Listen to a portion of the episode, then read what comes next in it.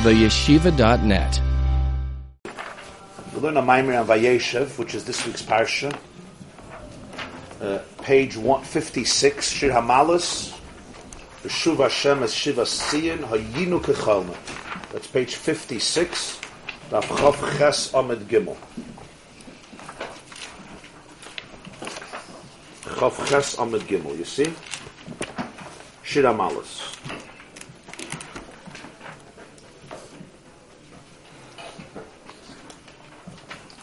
This is a mimer of the Balatanya, the Bal HaGeula of today, Yitos Kislev, which he said in the year Tovkuf Samach Hey. That would mean 1804. Why does this pasuk fall in, come into Torah Parshas Vayeshev? Of course, the answer is Parshas Vayeshev is a parsha of dreams.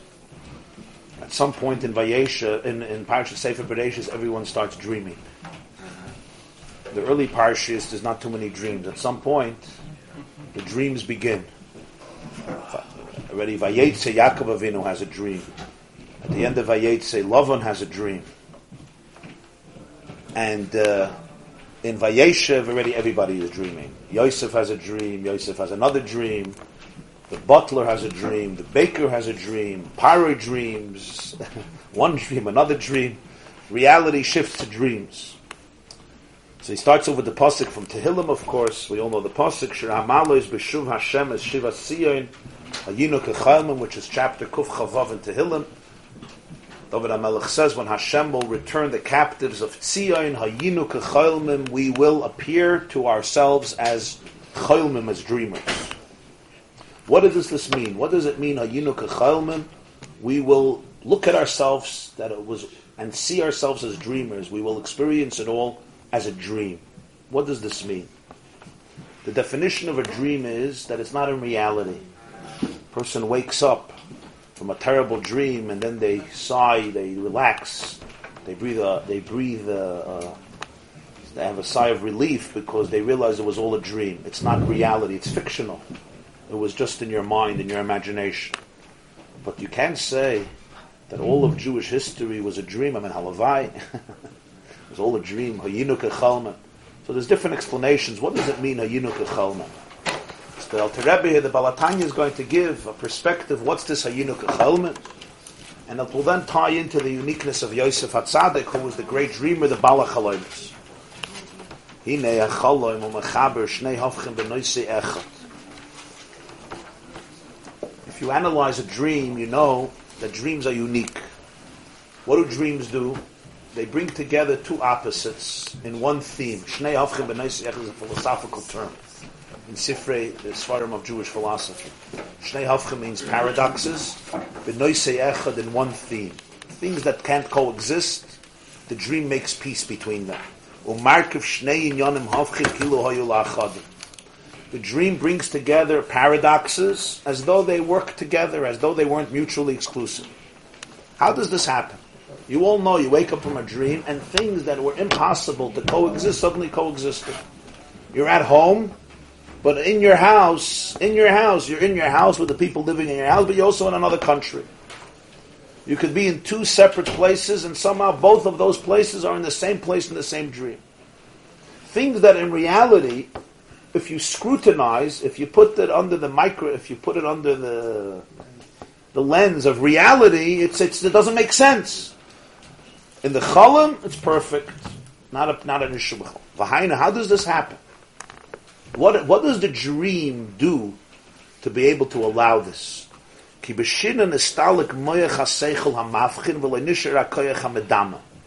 What happens is when a person falls asleep, the koyach haseichel the intellectual ability to distinguish, to discriminate, mafchin from the word bchina, to examine, to test, and to create separation is gone. What remains is koyach hamedama, the koyach of dimya, the koyach of imagination. The koyach hamedama yachal arkiv bezin yanim hafch. And the koyach hamedama, the koyach of dimyan, of imagination, can be markiv, can bring together, can synthesize paradoxes. He's going to give an example of what a person may dream about. This is 1805. K'moisfina rotza ba'avir. You want to travel, you get into a boat, but the boat flies. boat flies. It's exactly a hundred years before the Wright brothers gave us the Sfina Rotza Ba'avir. But you hear what he was dreaming about.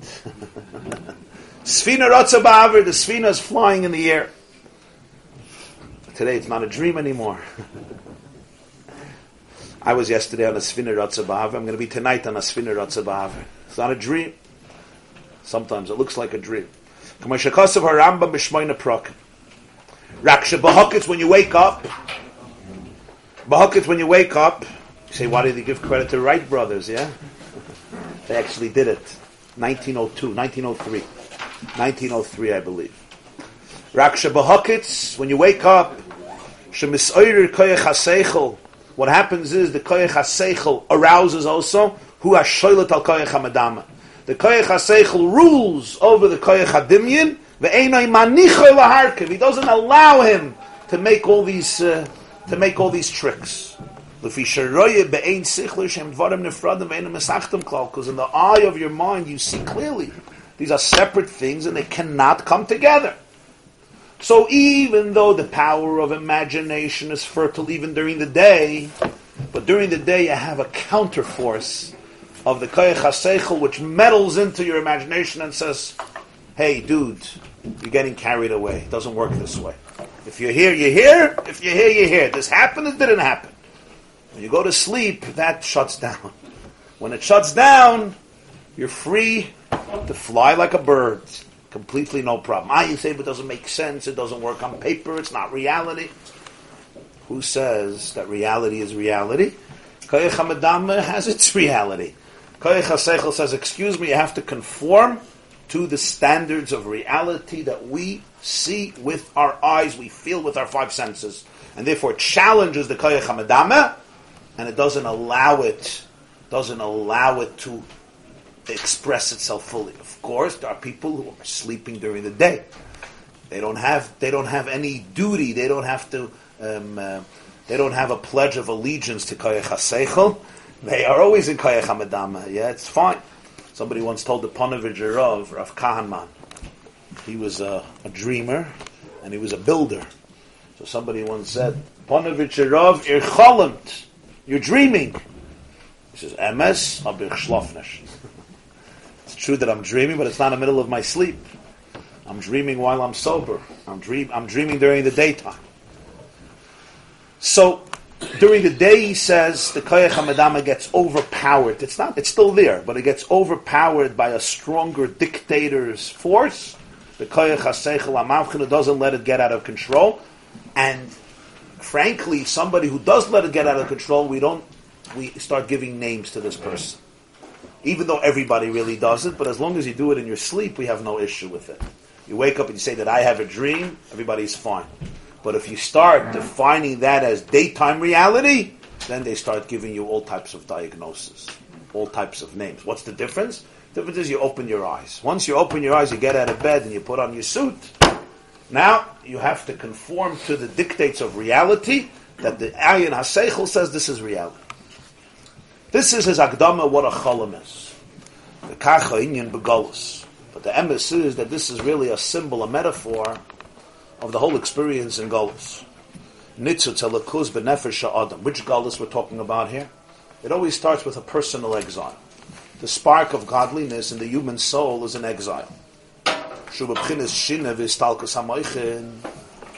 person is in a state of sleep, and istalkus hamoichin, their awareness departs from them. Istalkus hamoichin means your moichin, your sense of awareness, somewhat departs. It doesn't mean there's no awareness. If there was no awareness, the person wouldn't be able to live the brain still functions, and in some ways functions in a very profound way. But there's a certain level of sober awareness, of calculated, organized awareness, which, as we see, is about the hierarchies. Everything has its classification. This is here, and this is here, and don't mix the two. That's what a dream does. Don't, if I'm in Australia, I'm not in New York. If I'm in New York, I'm not in Israel. And if I'm in Israel, I'm not in California. In the dream, you have no issues like this.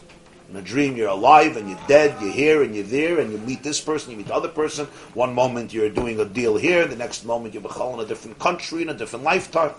But you wake up, now the power of awareness, which is very discriminating, and wants you to conform to reality, takes over. And Galus is the pshat when there's a time of sleep, so therefore the level of awareness is somewhat le- is somewhat dulled. Yachalu laharkiv based dvarim hafchim. The definition of Galus, he's now talking about a psychological, spiritual exile. What is definition of Galus? You're dreaming. What does it mean you're dreaming? Opposites coexist in your life perfectly. And you have no, no problem with it. There's no issue what we call today cognitive dissonance. I have no problem. There's this thing and there's this thing. They're two opposites and they both sit very comfortably in me. That's because I'm asleep. What does this mean? He says, look at people's life. Leah kol b'maso. A whole day the person is stressed out in business. Ish lebitzoi, every person trying to make his buck. Betza means money. Ma betza. Very interesting. Ish lebitzoi, everybody's trying to make his dollar. Mikotseyu, it's an expression of Chazal. This one is looking for his olive, and this one is looking for his, uh, his, his vine. This one is looking for his fig tree. In other words, every person has their um, their issue, their their parnosa, their masomatan that they want to they want to produce. Hagam even though by davening he's talking to a serious person, so he has a moment of davening where he arouses his love, until she desires lispashet milavusheha, to de- divest herself from all of the cloaks, all of the garments. Dafka boyizbarech to cleave to Hashem. Machmas is love tata. Because of the mindful meditation in either the higher level of unity or the lower level of unity, which generally in the Torah of the Balatanya, one of the big Yisaidus is based on the Zohar that there's two ways of experiencing God's oneness. One is called Yichud Ilah, Yichud Tata. The higher consciousness of unity, the lower consciousness of unity. It's the difference between Shema Yisrael Hashem Elokeinu Hashem Echad and Baruch Shem Kvoid Malchusay La'olam Vod. Shema Yisrael is a higher consciousness of unity. Baruch Shem is a lower consciousness of unity. Now it's a long and uh, very loaded sug. I'm just going to say one word just to put it in context, and that is Yichud Tata is basically if you want to use the yeshiva shaloshin, Yichud Tata is adin in the Welt, and Yichud Ilah is adin in the Meibersht, adin in Elikus. Yichud Tata is basically the search for I. The search for I, the search for self, or the famous man's search for meaning, man's search for self-discovery. And one of the paradigms of Torah, especially Torah Sanist, especially Chassidus, is that in the search for self, to find who you are, ultimately you have to find God, because that's who you are. The search for self is really a search for God, and the search for God is really a search for self. Because the self is an expression of divine energy. Mipsari echzeleka. Well, Tanya once said there's a pasuk in Iyov, Mipsari echzeleka. Literally means, from me, from my life, I'll see God. He says, Mipsari means from my flesh. The flesh was always, in, in philosophy, was always deemed as something inferior, as a piece of garbage, you know, basar, flesh the animal part of you, it's the goof. And the ultimate is to leave the goof. But he said, okay, sorry, Echzelaka, he said, midaf shayid in the basar, bismi in the zen alika. You have to sand your flesh, excavate it, until you'll perceive God in your flesh. In other words, if you'll really search deep into yourself, you'll find Hashem. That's Yichud Tata. That's a lower consciousness of unity. Even though between you and I, it's a pretty high consciousness, trust me. But relative to Yichud Allah, it's a, it's a lower consciousness of unity.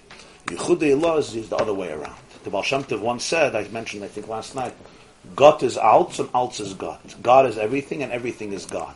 God is everything is Yichud Tata. Everything is God is Yichud Tata.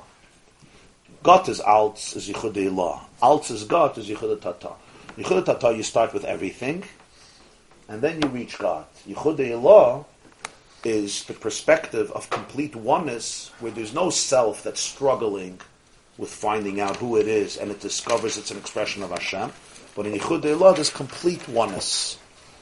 There's complete, absolute oneness where the independence didn't emerge yet as a separate reality, as a separate being. It's completely part of oneness, so there's no consciousness and struggle with a world that you're trying to make peace between the world and God. So he says, whether somebody meditates on Yichudi law or Yichudi Tata, either way, by davening, they're capable of arousing a love, and the love is so deep that you want to lispashet milavusha. That's what love is. Love is, I hate my garments. I don't want to stay stuck. Levushim here is a metaphor. It doesn't mean lispashim milavusha that you have to take off your clothes. Even though we have in the Tanakh, right, at the Nevi'im, yeah, by Nevuah, you know what they would do? They would, uh, they were naked. They would take off their clothes because they didn't want any, any blockages, any blockages. But here he's speaking about spiritually. The idea is that the person doesn't want to be connected to anything that holds them back from the love.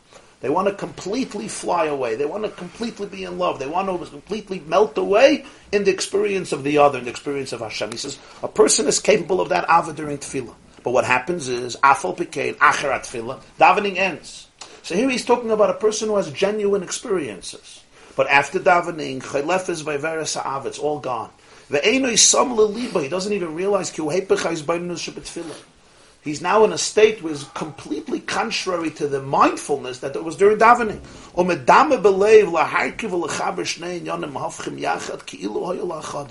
In his heart, he brings together paradoxes as though they were one of the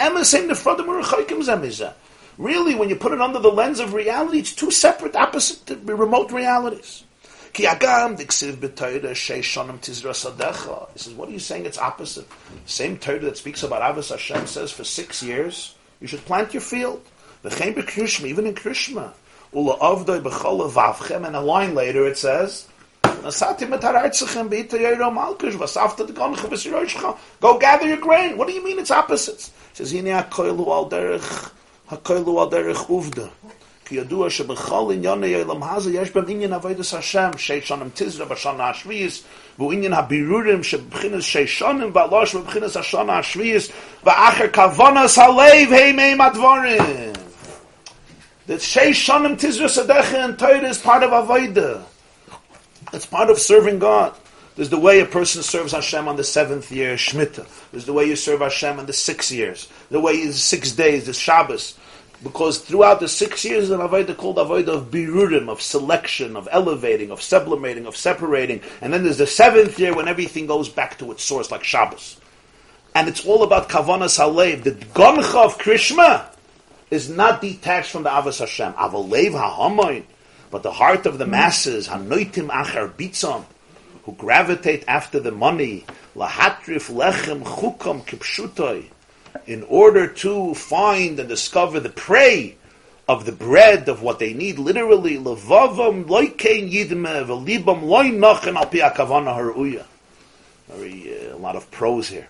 He says prose. He, their heart does not imagine it this way. Their heart doesn't follow it this way. Rakol yisham v'kol cheftzam lamalas de machseidam asher yechselam b'tzarchi gufam v'oisim b'tzarchi aguf ikr.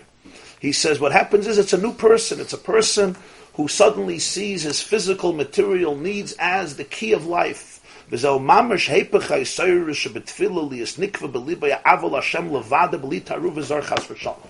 In davening, he had a Yisraelus where he was completely in love with God. There was no mixture of anything alien. And if that would continue, he would go to work. It's not an issue. The problem is not the work. The problem is the paradigm behind it, the perspective behind it. If it's a chelik of avodas Hashem, then the money and the food and the grain and the, is all part of his relationship with God. That's avodas abirur. Here he's dealing with like a paradox that a person somehow in his mind deals in two separate realities. One moment, one moment in davening, he really, really has a genuine love to Hashem where there's nothing else that matters. And it's such a deep love, he wants to take it and divest himself from all garments, from all concealments, from all uh, burdens, and from all attachments that don't allow him to fully experience the love. He wants to completely soar, and that's real. And then after davening, he sits down to eat the omelet, and he forgets everything.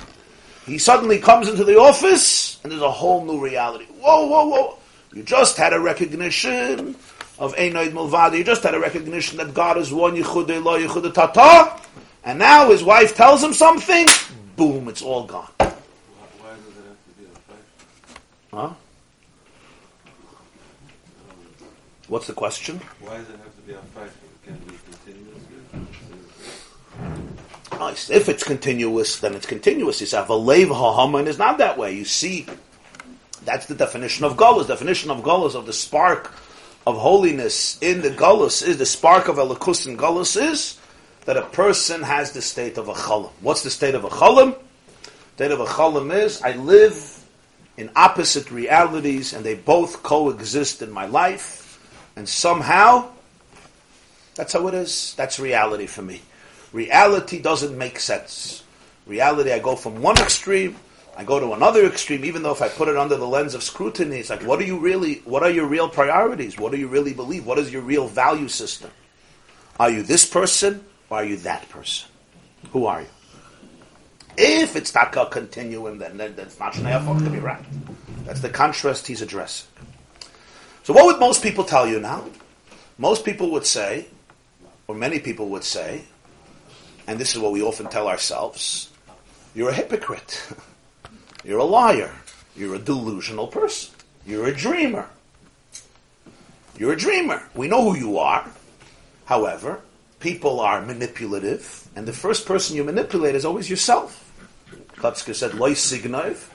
The first thing signov is, yeah, gamvenish from zichalei. Don't steal from yourself. Don't deceive. Don't do gnevas das to yourself. So basically, what's happening is you have a moment of idealism, but you know that it's fake. Vaharaya. An hour later, your wife makes a comment, and suddenly the selfless idealist became a narcissistic beast. So what happened? What happened? You go into work and somebody says something, somebody does something, somebody sends a text and email, and suddenly you forgot everything. So one moment there was a hergish of yichuda tata, there's oneness. And then a moment later, the person is in a very different mode. So they have to say one is a false reality and one is a real reality. So which one is the false, which one is the real one? They say the tefillah was obviously a very external, superficial reality, and then you sober up, you wake up from your dream, and you figure out who you are. That's l'cha'oira how one sees it. So he continues, he says in Ishtasai, even after all this truth that I'm telling you, person should not get depressed. Yipol means your heart shouldn't fall down. Loima to say, and you understand that this is a response to people who would come to him and they would say, I have to, I can't figure out who I am. Am I an animal or am I a human being? Am I selfish? Am I selfless? Am I divine or am I earthy? Do I have a sense of God's unity or I'm completely detached from it? Who am I? He says, don't feel so bad. Don't let your heart fall down. You come to the conclusion that all of this iris you ever had is a dimyon shav. You know what a dimyon shav means? Vain imagination. It's a foolish dream. Dimyan is imagination. Shav means it's, it's, it's nothing. It's futile. It's nothing. It's meaningless. Don't say this. It's like a dream. You take dreams seriously? People who take dreams seriously have a serious problem. You wake up from the dream, how long does it take to figure out it wasn't a dream if you had a nightmare? It takes sometimes 60 seconds, right? You're trembling, you screamed in your sleep. Anybody here has nightmares? You had last night? Huh? Not no? after that. Okay, good. At least not last night. But you wake up, you're sweating, you're nervous, you just got, you know, people just die, whatever. They almost, they, they don't usually die, but they almost die. and when they're about to die, you know, the trigger was pulled, they wake up, so sometimes it takes 10 seconds. But after two, three minutes, you wake up. Thank God it was a dream. But you wake up. What about a person who takes the dream a whole day? Wherever they go, they're still dreaming. So obviously, there's something we call this a clinical situation. I mean, there are terms for it. It's a clinical situation. It's a person not living in reality. Alter Rebbe says he woke up. He woke up.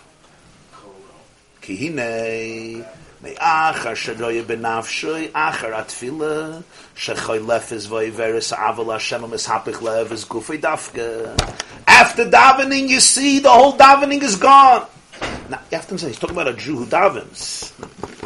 Sometimes a Jew doesn't begin to have one side. He's talking about a Jew who has one side. He has an experience of God, Avos Hashem. But afterwards, he's a completely transformed. He loves his body.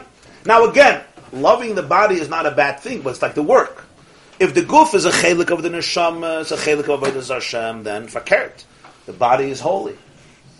But he's talking about lev is gufa, the person completely detaches their outer self from their inner self. Lev is gufa means they love the outer shell of their body. They don't see their body as a continuum of their soul. Their body becomes a completely self-contained reality, which actually betrays the body too, because a healthy body is a body that reflects the soul. Right, the famous mashal that's brought in Chassidus that uh, when a person uh, I once saw Sayyid went over, a, big Rav went over to the Lubavitcher Rebbe, and he gave him Shalom Aleichem, he said, Wie filter? In Yiddish, he said, Wie filter sich? Which literally translated means, how do you feel yourself? Wie filter sich? So he says, As me filt is a simen as me is nicht gesund. He says, how do you know that you're not healthy? He explained to the person, if you feel your pinky, what does it mean? it means there's a boo-boo. If you feel your head, it means you have a headache. A person, let's say, has a good workout, and they feel great. What do they feel? They don't feel. they don't feel their body. The body is one with the soul. The more one with the soul it is, the less you feel it. The more you feel it, it means it's detached from its source of life. As detached from the source of life, it's actually a sign of chas v'shalom, an infection, or, or fatigue, or exhaustion, or illness, or even just heaviness. If I start feeling my body, it actually means my body is not the way it should be. When it's the way it should be in an optimal health, you don't feel it. So self-consciousness is a sign of detachment from self. So when he says lev is gufoi, when the body is one with the soul, then it's a different type of guf. What happens is after davening, he becomes a different type of person. Here was a person who was focused internally, and now is a person completely focused externally. The body wants something and he jumps for it. Sits down for breakfast. Oh, he spent three hours in the morning learning, davening, learning. He became one with himself. Then he goes to, to, the, to the breakfast or to work, and it's all gone. It's all lost. Suddenly, his external habits, cravings, inclinations, and instincts completely overwhelm him. It's all gone. So the whole consciousness that was there is simply wiped off the map. And this happens sometimes. It could be a month and a month. It could be a year and a year. It could be a week and a week. And with some people, it could be minute to minute or hour to hour. So he says, they move on? Shagam bitfila loy bitlas avos gufa mikol v'kol. The charay that the davening was fake. Vayisayrish bitfilas aval Hashem levada ein amitis. The holy Cyrus to Hashem was fake. Rakadimyan hacholim shemechaber beis hofchim. It's just a dream. V'daima lo shoyev Hashem. It's an imagination that you love God.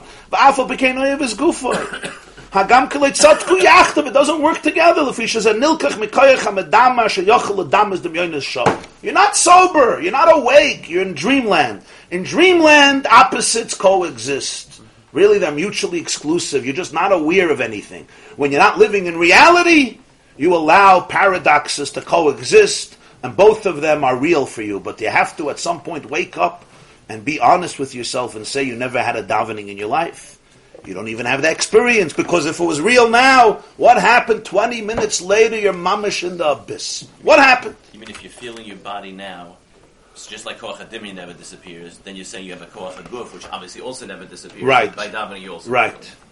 Even by davening, the ava that you were experiencing, it was a dimyan, it was like in an acholim. And that's why, five minutes later, ten minutes later in the office, he'll backstab, he'll cheat, he'll gossip. What happened? You were in a different space. You weren't in a different space. you wanted to be in a different space. The environment maybe was there. It was like a delusion. Delusion, fine. It's called celestial delusions, heavenly delusion. But it's really chaloimus. And the question here is really a very fundamental one. How much should you believe in your idealism? Because you're going to get disappointed. How much should you believe in other people's idealism? Some people have a philosophy they don't trust anybody. First person they don't trust is themselves. Second person is their wife. Third is their kids. And then the world, of course, you don't trust. Because then, as somebody once told me, he says, I don't trust, so I don't get disappointed. And of course, it starts with yourself. We call it cynicism. Cynicism says, I'm not a dreamer. Cynics say, cynics will always tell you, we live in reality, we don't live in dreams. We live in reality. Reality, everybody betrays you. A friend today is an enemy tomorrow. He was your best friend. You see it sometimes, and it's tragic, right? You see people who are mamish best friends. Something happens in business. Something happens between a family, a mishpacha. He didn't give him bracha achrita by the chuppah. It's over 20 years later. He didn't give him bracha jungle. Huh? Yeah, the jungle. He says not to say that, right? A minute. Yeah. you want to spoil the whole uh, the whole thing? Is a, mivneh. L'cha'oida, you should say it. Achrei advarim, he starts. Achrei advarim ve'emesayla. This emes. If he starts that you shouldn't say it, then you miss the point. There, it's an emes. What I'm saying is true.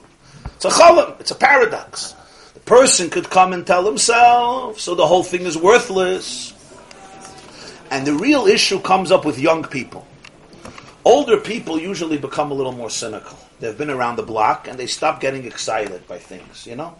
They'll sometimes sit, uh, to sit with older people, seasoned people, you'll sit with them at meetings. They already heard everything. They become what's called jaded. The word is jaded. Base was jaded, mate. Um, what's the Yiddish word for jaded? Who's in the Yiddish system? Jaded. It's like Cynical. yeah, it's, it's in a way. It's not. You don't even have to be cynical. Pardon. Nothing gets you. Nothing moves you anymore. Nothing moves you. If you walk with a little kid to shul, yeah, he'll say, "Wow, look, look, look!" Right? There's something red on the earth, and he gets excited. Like, Let's go! You know, we're already have to be in shul because there's lunch, because there's a nap, because it's already Sunday afternoon in Costco. You're not walking home from shul. It's already, you know, three years down the line. To marry you off. There's no th- something called living in the moment. You're jaded. It's like let's just, you know, another day bites the dust. You're exhausted. You don't. You're not interested in anything. So, but young people are not jaded because they have ritchas hanoyer. They have the passion of youth. So you'll often have teenagers, especially boys in yeshiva and this. They get very, very excited with their possibilities. But of course, a week later, a month later, a year later, they discover that they're uh, they're just regular people. Sometimes it kills them because they tell themselves, "I want to be honest," and if I'm honest with myself, I can't justify both realities in the same heart and live a true life unless I become an actor, or on the other extreme, you become disillusioned. So this is really the question. It's a question in every day's life. It's a question about a personality. Especially it's true with perfectionists. Perfectionists, this kills them. What's a perfectionist? Everything has to be perfect. And suddenly you see you're on top of the mountain, and an hour later, there's nothing happening. That acknowledgement is very painful. It's very humbling. Alter Rebbe continues, he says, Kedarka, he's now going to turn it all around. Emes, the emes is hine, and to so he was extremely. Um, the word is not cynical. He was extremely uh, uh, not critical, but he was extremely uh, emphatic. Emphatic. He's never critical, but he's emphatic about the paradox, about the contradictions. You have to know who you are. Do you love God, or do you love money? Do you love truth, or do you love falsehood? Do you love depth, or do you love superficiality? There's paradoxes here. Emes, ach bei Emes, in ebchines chalem zeh, shorshe lamayla, v'yisaydosei baharire kodesh elyon. The chalem is a chalem, Emes. The is a chalem. And a chalem synthesizes fiction, Emes. But the shirish of a chalem is rooted in a place called Harare Kodesh Elyon, the mountains of supernal holiness. What does this mean?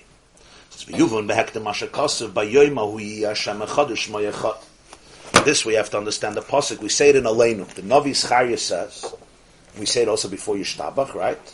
Hu.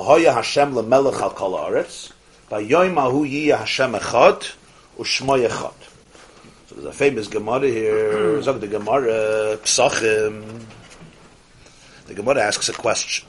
Parich the Gemara Atu Idna Lav Shmo Echad That day God will be one and His name will be one. We say it every day before Yishtabach and at the end of Aleinu. Ushmo.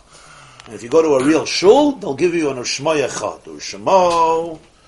Yeah, you ever heard that? Ushmo. You grew up with it? Ushamo. His name is one. Now his name is not one. What he has now, not one name. That's what the Gemara. And for the Gemara, Umeshani. Loik Shani Nichtav Ani Nikra. Today, my name is not one. The way I'm written is not the way I'm pronounced. Yutke Vovke is not how you pronounce Yutke Vovke. We don't say Yutke Vovke, we say Adna. We give a different name. It's written one way, pronounced a different way. We don't even know how it was Amol pronounced as Manhabayis, it was pronounced Bechal in a different way. But then it was hidden. Well, Asid Love, the way I'm written is the way I'll be pronounced. What's the concept of this? What's the big deal? What, what?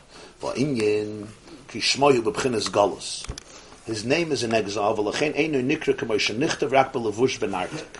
It can't be pronounced the way it's written. The way it's pronounced is never an expression of the way it's written. Written is the way it's on paper. Pronounced is the way I express it. What we're expressing is not that which is written on the parchment. There's a fragmentation between the written word and the pronounced word. It comes through a, a sheath, an article, a nartik, a lavush.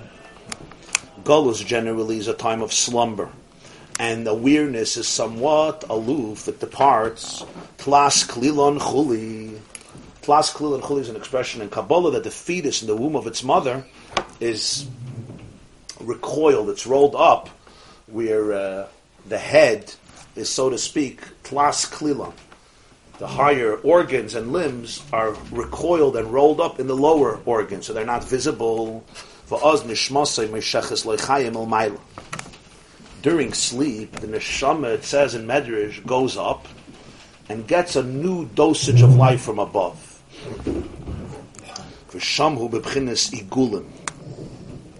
And there, things are circles. She'ein. Circles don't have a higher place and a lower place, a beginning or an end. achas. Everything is equal. Ubiskalus integrated. Visachdus united. Kol ha'inyanim, everything, belishum, period, v'eschalkus, without any fragmentation. Kenoida maimer azal, the Gemara says, in Erev in Elu ve'elu divrelikim chayim. There could be two opposite views, Beisham and Besil, they're both words of the living God. Rakashanimshach derech kavim, when the energy comes down through lines, not through circles, then you have a division. You have the right line. You have the left line. Chesed. In the circles, Ein sham ischalkus klal. There's no divisiveness. V'sham kol advarim hamispardim lamatim mechuborim meklulim yachad v'lenirishim pirud v'ischalkus b'nei. Everything that below will become split up over there is completely integrated, and you can absolutely not see any period in ischalkus. He's introducing here a concept called igulim versus kavim or sometimes it's called Yosha. Igula means circles. Yosha means straight lines. A kav is a straight line. It's of course symbolic. In a circle, yeah, any way you'll put the circle, any position you'll put it, it's always exactly the same. It's not like if you put it upside down or on the right or on the left, it changes. In other words, the top, the bottom, the right, the left, it's all uniform. That's what an igul is. A kava line, yeah, with something that's made up of lines. So then it depends on the position. You have right, you have left, you have mila, you have mata. It represents two stages of reality. The vine, the divine himself is undefined. Therefore, divine energy in its pristine state is in a state of igul. A state of igul means there's absolutely no distinction between things because there's no definition. If the doors of perception were cleansed, everything would appear as is, which is pure infinity. And since it's pure infinity, so there's no division between one reality and another reality because it's all part of the world of Igula. But our world is based on structure, on classifications. There's right and there's left, there's higher and there's lower, there's normal and there's not normal, there's day and there's night. Everything is based on classifications. And that's how a healthy organism functions. Everything has its role, its function, its purpose. And there's duality, there's fragmentation. You are you and I am I.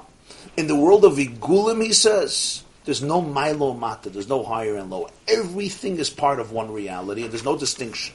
However, Igulim doesn't remain in Igulim. It comes down through Kavim. Once it comes down through Kavim, now you have to have a Schalkus. Now you have to have division.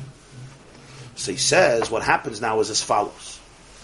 Is there any way that we can access Igulim down here? It's only when we go to sleep. Only in your sleep can you access the place of Igulim, because the awareness is absolute, is compromised. Al Zennem, or the pasuk says, Al b'shamayim kederis, which means I will dress the heaven with darkness. Shamayim himchinis igulim.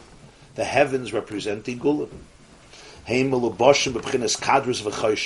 When they're dressed in a dark garment, Shohelim vehested is a concealment. Sha'oz meiru misnoitzitz melmaila me'olam ma'elyin shu b'chinis igulim b'chinis cholam. So then, in the time of sleep, there's a spark from the world of igulim, which is expressed in the dream. The dream in your imagination, paradoxes become one. You know why? Because really, in a certain state of reality, the paradoxes are one. In the world of Igulim, there's no paradox. It's not a paradox.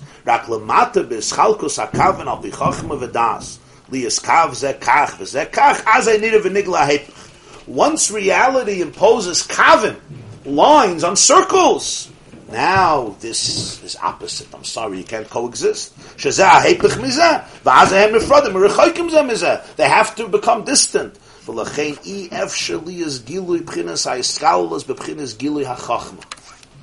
Once you hit consciousness, which is called chachma, you have to graduate from a gulim. If not, we call you a crazy person.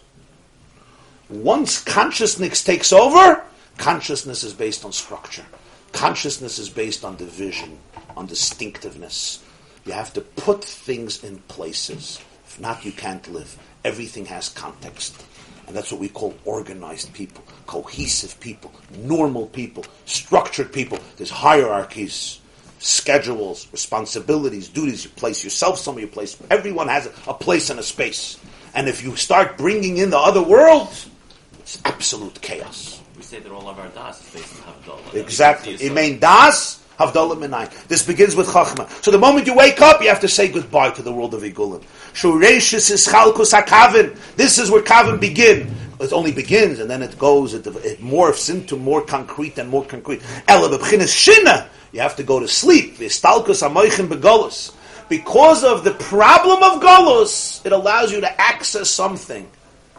Because you have less consciousness, so you can actually access something deeper. As I you have a light of the higher Ur, but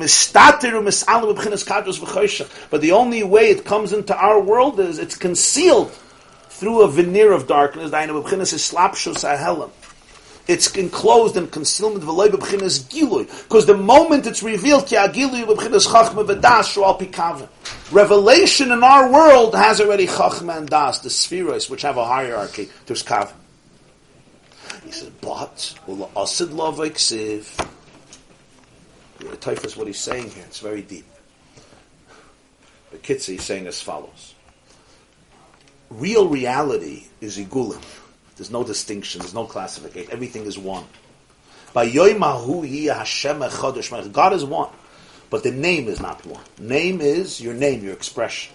There's how he's written, and there's how it's pronounced. The Gemara says, now, what's written and what's pronounced is two separate names. It's not the same name. Because the world we live in is a world of distinctions.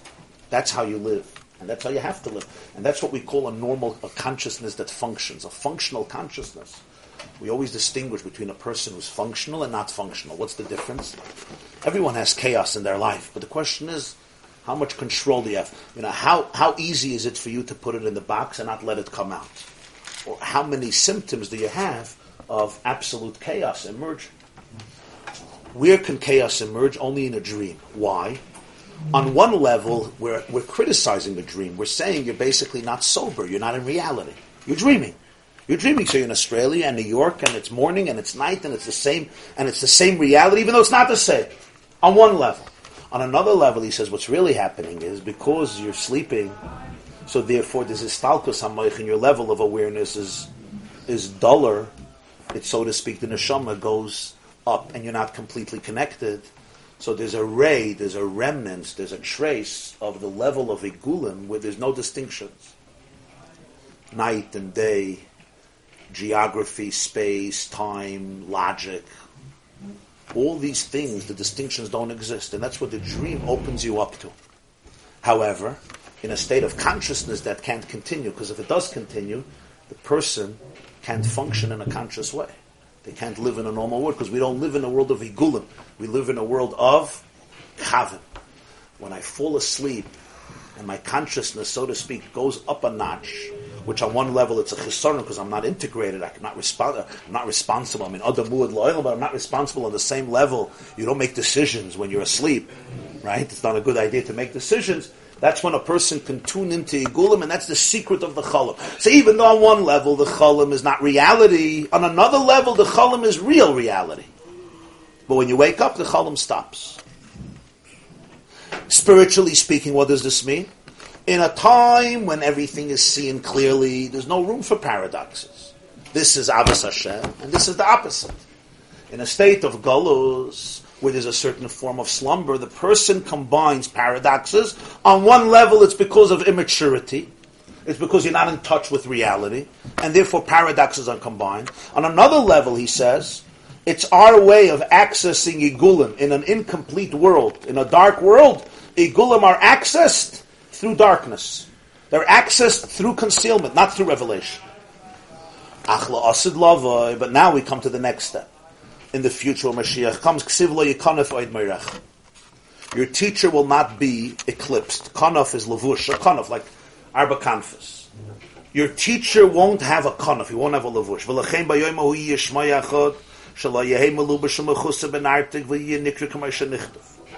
The name won't be eclipsed in a sheath. It'll be pronounced like it's written. Ki ayin ba'ayin yiru. Eye to eye will see. So when Hashem brings back the captives of Tzion, we'll realize we're dreamers. Pirush sheyizgala madrego b'china zu shel acholim ad asher kulam yakiru v'yedu v'yasigu hachiyus hanim sheklam b'zman ha'golus shel b'chinas acholim. Suddenly people will realize what happened in Golus. Everybody will realize that the chiyus they experienced in Golos, which is called the time of sleep, was really the dream. Ah, this was the secret. So on one level it becomes because it's Golos, and Golos is a time of Shina. But because it's a time of Shina, a time of sleep, so therefore Shir Hamal is B'Shuv Hashem as Shivasiya, and they'll be able to look back and define it as what? As a Chalam. And because it was a Chalam, therefore even though the Chalam is painful, because it combines paradoxes, which seems that you're just living in a delusion, the emes is that really you're accessing a space that is beyond paradoxes where paradoxes are completely synthesized, where you can't even speak about two opposites, because the moment you define them as opposites, you're imposing the human conscious vocabulary on reality. And in Golos, you have access to a vocabulary that is not defined by vocabulary. Why? Not because you're less in touch with truth, but because you have an access to a deeper truth. So the person who's dreaming operates in paradoxes. One moment I'm on a high, the other moment I'm on a low. I look in the mirror and I say I'm a crazy, or I'm a liar, or I'm delusional. That's what I am. Either you're this or you're this. The Alter Rebbe says in You're actually experiencing Igulim. Igulim doesn't have Milo Mata. Igulim does not get afraid from paradoxes. It's completely not afraid of paradoxes. Not afraid of contradictions because it's actually a space where there's no contradictions. Contradictions is created by our dualities, and we're uncomfortable in this place and in an opposite place. So therefore, we either go here or we go here, unless we're dreaming. What happens in Gullus is, is a paradox. That itself is a paradox. Because there is a diluted state of spiritual consciousness, so on one level, it's dark. A person is dreaming. But just like in sleep, because I'm sleeping, so therefore I go to a space in which the hierarchy of the world of Gili doesn't exist. So therefore, in my dream, I can experience two opposites, and I'm at peace with it. But then when I wake up, I tell myself, you can't do that. You can't do that. Why can't you do that? Because this world doesn't tolerate that reality. The dream world of Igulim does tolerate that reality. But you can't do it in this world unless you're dreaming. In the dream world, you, so to speak, get detached from this reality. So the dream has no problem with it. Why does a dream have no problem with it? Because actually, he kind is that in the dream world, it's not a paradox. It's just this world is like a dictatorship in the sense it says you can't be like this. It's either or. Either it's this or this. So therefore, you have to make choices. So you have to make choices. So you go to the lowest common denominator, and you say, by davening, I was a liar, and after davening, by breakfast or in business, my true self emerged. But the emes is that there's a deeper perspective. And the deeper perspective is that what you're experiencing in Gullus, which is really this paradoxes, it's not either or. You can't look at it as either or. Either this is true or this is true. And since I'm not this, I must be this. That's not the case. So even though we're experiencing it as a, we're experiencing it as a tension because we pit one against the other, but the emes, what's happening is that in Golos you have a taste of hayinu kecholmim, of a state where actually paradoxes are not seen as paradoxes anymore. Because those are words that we impose on our experiences. You understand what Alter Rebbe is saying? Huh?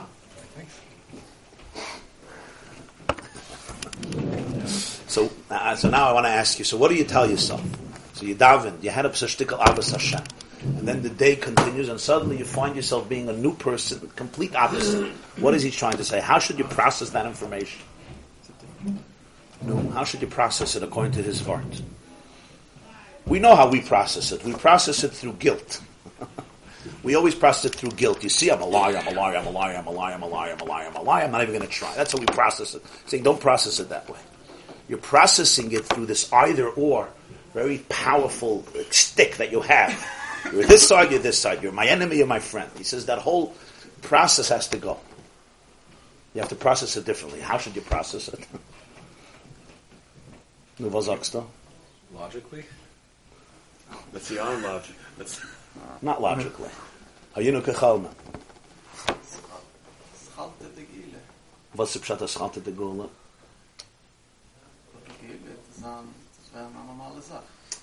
So, so what, what does the person tell himself? You're, accept, you're, you're able to access a deeper reality of yourself. Huh? this is what is. And therefore, That's it. Not a fear. You're by deeper Right. right, There's a purpose. There's purpose for my fall also. exactly. We're still a work in progress. in Yes. process. not It's finished. all part of my journey. Ratza Vishnu. It's all part of my journey. Ratza Vishnu. Right. Yeah. And therefore, it's really one with what I experienced before. Now, how that translates practically, sometimes I have to resist. It Doesn't mean to embrace everything as holy. right? Suddenly in, in the office, I become a shark. And I say, oh, that's also true. Now I'm a shark. Let me kill. That's not what he's saying. Don't give up on yourself. Right. Don't give up on yourself. Don't look at yourself as detached from the divine energy because divine energy looks this way. How do you know what divine energy looks like? How do you know what it looks like? How do you know what God looks like? Maybe sometimes it doesn't look so idealistic. In the world of Igulim, there's nothing that's detached. There's nothing that's disconnected. In the world of hierarchies, of course, this is right, this is left, this is good, this is bad, this is a low state, this is a, this is a high state, this is a low state, this is a very low state, this is a horrible state. What, why do you call it? Why are you calling it a horrible state? Why are you being so judgmental of it? The judgmentalism of it is what destroys it. So you'll say, well, what do you mean? It's gullus. It's because it's because I'm in a lower state that tzaddik doesn't have this. He says you're right because the tzaddik lives in a world of revelation. He's in touch with everything, and when you're in touch with everything in this world, there's a world of structure. Dafka, when you're asleep, so the concealment is what allows us access to a much deeper place of reality. That's why Mashiach comes after Gullus. It's not that Mashiach is you go back to a place before Gullus. That's not Mashiach. Mashiach is you reveal that the Gullus is Geula. You reveal that Gullus gave you an access to an energy that you couldn't have without it. But now it looks like Gullus. Now it looks like you're sleeping. Now the way it translates itself is through Gullus, through darkness. You're asleep. When you're awake, you don't do this. You can't do it. The only way you can do it is when you go to sleep. But when you go to sleep, what are you accessing? You're accessing a much deeper space of reality. What happens in Geula is that in your consciousness you could access it and you could see what you accessed in Golos. In other words, Mashiach is revealing the energy of Golos. But in Golos it was translated in, through pain, through a form of darkness. You were asleep.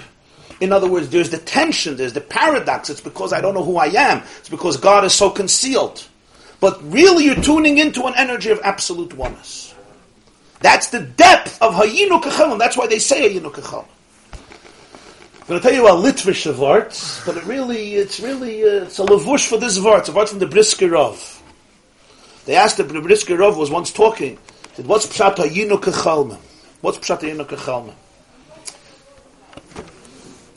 It's really not a Litvish vart. It's a Brisker vart more than a Litvish. It's a very good vart. He said like this. He said, "Is there anybody here who you ever had a dream? I'm sure most Jews." You had a dream that you were in the Holocaust. Anybody? You were in the concentration camps. Especially if you read books on the Holocaust, what the Nazis did. Sometimes people dream about it. And you wake up in a concentration camp, right? You, you expect your whole family is gone, Khalila. I mean, what the Jews went through. You know what I'm talking about? And it's the worst of the worst. It's beyond a nightmare. It's the worst of the worst. You wake up, and you're like, oh, thank God I'm in the United States. You know? Thank God we're in America, right? With all of our issues in America. Global warming, v'chuli, v'chuli. Thank God I'm in America. Takes maybe five minutes, you're still trembling, you're still seeing the visions of, of the SS and their dogs, but, but you relax. And what happens afterwards? An hour later, I mean, if you're more or less what we would call a functional person, you forgot about it. Maybe, maybe tomorrow night's going to come back, but you, you go to work, you take a shower, you go there, you do what you got to do. You move on. The Brisker Rav said, what about a person who was in the concentration camps? You tell them, oh, it's time to go to work. Let's go. It's time to go to work. So anybody who grew up with survivors or grandchildren of survivors knows it doesn't work that way. There were Jews who would scream every night for 50 years in the middle of the night. Some of you know them personally. They would scream every night for 50 years. What's the difference? Says the difference is you had a dream and you were in reality. It's a difference. You were in a cholam, you were in reality.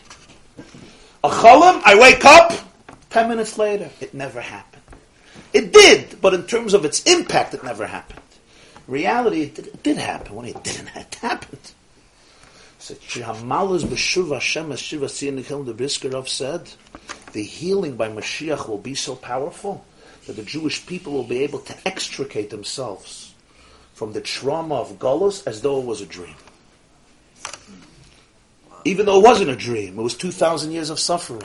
The healing will be so powerful that they'll be able to liberate themselves from the trauma as though it was a challah. As though it was a dream. Just like we have a horrible dream and it's crazy, and in the dream, you died and everyone died and your world came to an end. In the dream, you're sweating buckets, you're hollering, you're screaming, you're terrified. You wake up, you jump out of bed, oh, you start feeling yourself, I'm alive. You start checking on your kids, right? Nobody broke into the house, the house is not on fire. Whoa, thank God. Okay. And ten minutes later, you forgot about it, yeah? You forgot. Don't try next. Kids already hollering, they're terrorizing. You got to take them to the bus. It's all over. You don't have time. You got to go. Uh, somebody got to cover the bills. So what happened? It was a cholam. He says, "Hayinu will be that state." That's what he said. How does that happen? How does that happen? How does a person heal from trauma in a way that they could look at it to dream? And not because we're insensitive. That we're not talking about insensitivity. Somebody uh, just move on. Come on. I'm talking about that. That's why it's only b'shuv Hashem is shivasi. It was. It happened, but they should be able to liberate themselves so much and not be able to experience it that way. So this is a very, very profound experience. It's an extremely profound experience. How can somebody, can a person even achieve that? It's not a simple thing. That's why it says, B'shuv Hashem, Shiva Siyin, Hayinakacham. But part of it has to do with the fact, what he's saying here, that the chalam, essentially, the whole gullus is called the chalam not because it's not real. It's very real. And it's profoundly real, and sometimes it's profoundly painful. But the vart is that Geula doesn't take you away from Galus. Geula reinterprets Galus. It doesn't take you away from the experience. It just gives you an interpretation of the experience. And that allows the experience itself to become something that you see in different ways. So it's not Pshad the Gul is a new beautiful world. No. It's a new world. That the gulim, which usually have to be concealed in our world, because we live in a world of structure, that's how God wanted it. We don't live in a world of igulim. We live in a structured world. That's how it is. I am I and you are you. We can't make believe everything is one and oneness. Really, everything is one. That's the truth. People who live on that level are really living truth. But in our world, what do we call them? We call them Meshuggah. Because we call Meshuggah anything that threatens the hierarchy. Right? But really, sometimes you hear people screaming things, and they're, you know, they're throwing out a shul, but really they speak the truth, right? they just say it too much. They're unfiltered. We have to filter everything. In a cholim, you're not filtered. You're not filtered. You go to that core. The way we access unfiltered reality is through difficulty, through challenge. This is, it's an element of sleep. You're not, you're not fully conscious. That's how we access it. But in Geula, you'll be able to access it in a cohesive fashion, so that the oneness will be able to come out in a revealed way. So you'll be able to say and say, ah, it was a cholim. So Mele, he says, don't get so judgmental about yourself that you go from one extreme to another extreme. Because on one level, you could just say you're nothing, you're a nobody. Or on another level, you could say you're giving a, you're giving a taste of Igulim, which has to do with the chesaron of Galus. Just like you don't dream when you're awake. You don't dream when you're awake. You're not supposed to dream when you're awake.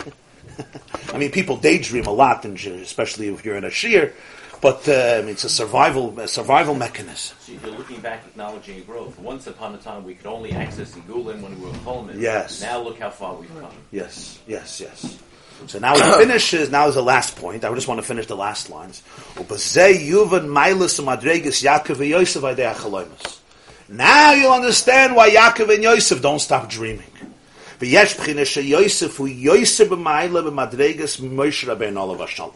By Moshe, we don't see dreams.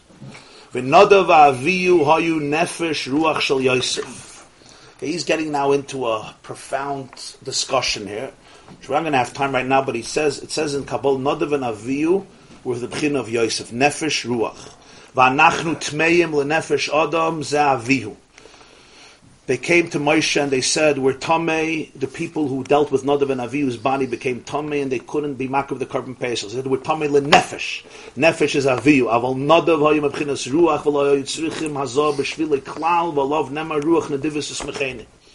So this was the nefesh ruach of Yosef, and Moshe says Nadav and Avihu was superior than him. That means Yosef had a mile even over Moshe. V'zau shekos of noye katsoin Yosef. Pasuk says in Tehillim.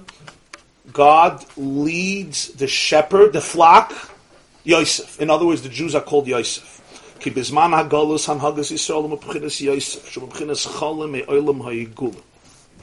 The way our situation is in Golos is we're led through Yosef. Yosef is the dreamer. The dreamer is Igulim. Ben Poirus. When Yaakov speaks to Yosef at his deathbed, he calls him Ben Poirus Yosef. Poirus comes from the word charm. He's a, a son of charm, of, of, of appeal, of chen, this chen. But Poirus is Oisius Poiser, the Teufer. Poiser is somebody who interprets dreams. Teufer is somebody who sows. Shemechaber, he could connect things. So Poirus is Poiser and Teufer.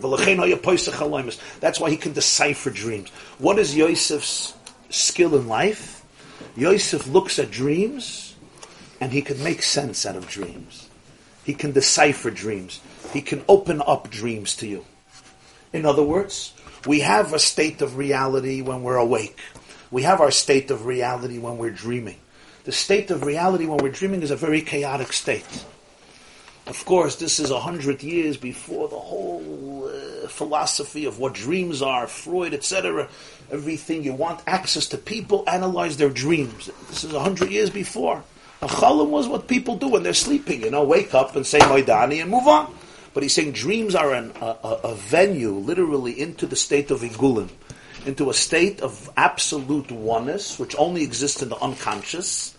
And when it comes out in the real world, it's chaotic.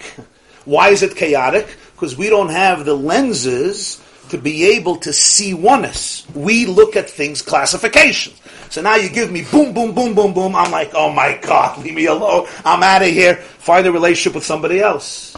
Right? I can't deal with this. Why?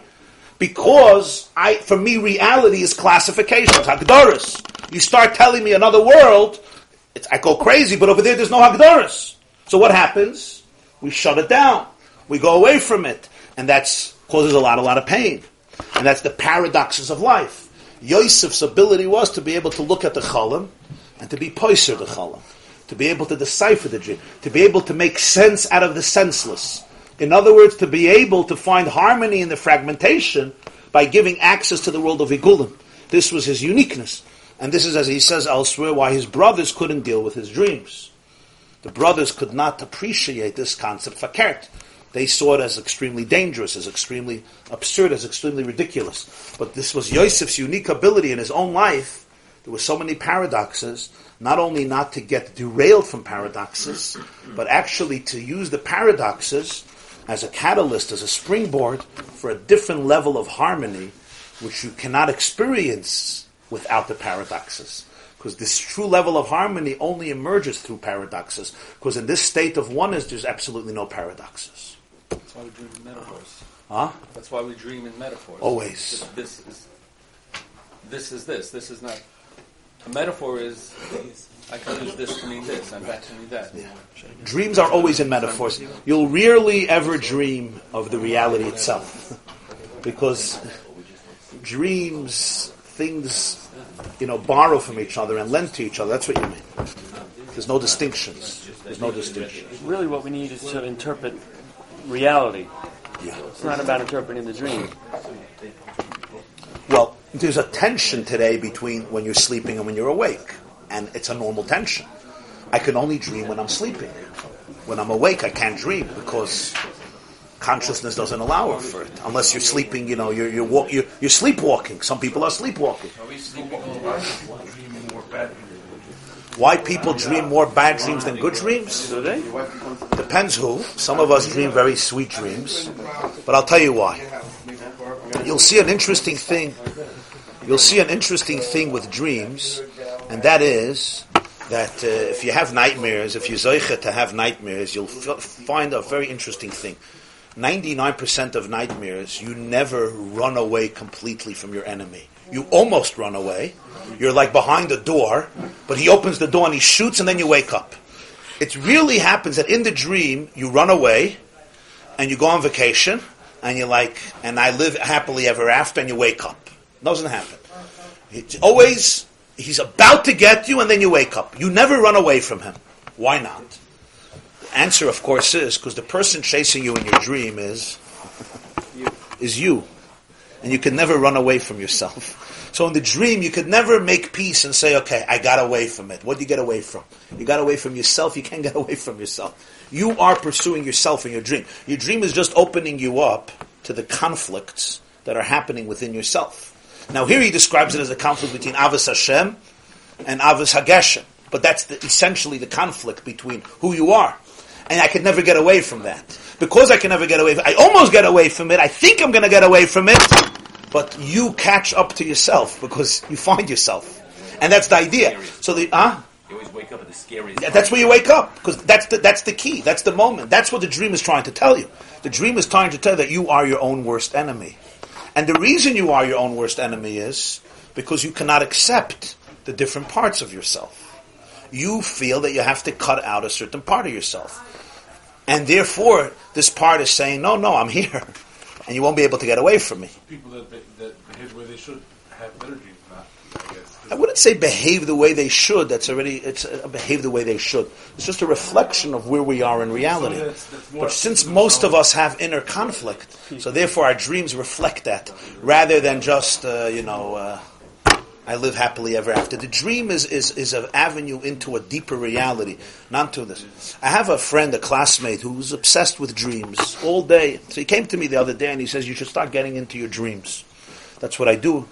So I said, the truth is, I'm having a hard time still figuring myself out when I'm awake. Once I master everything that happens when I'm awake, then I'll go to the dreams. Okay.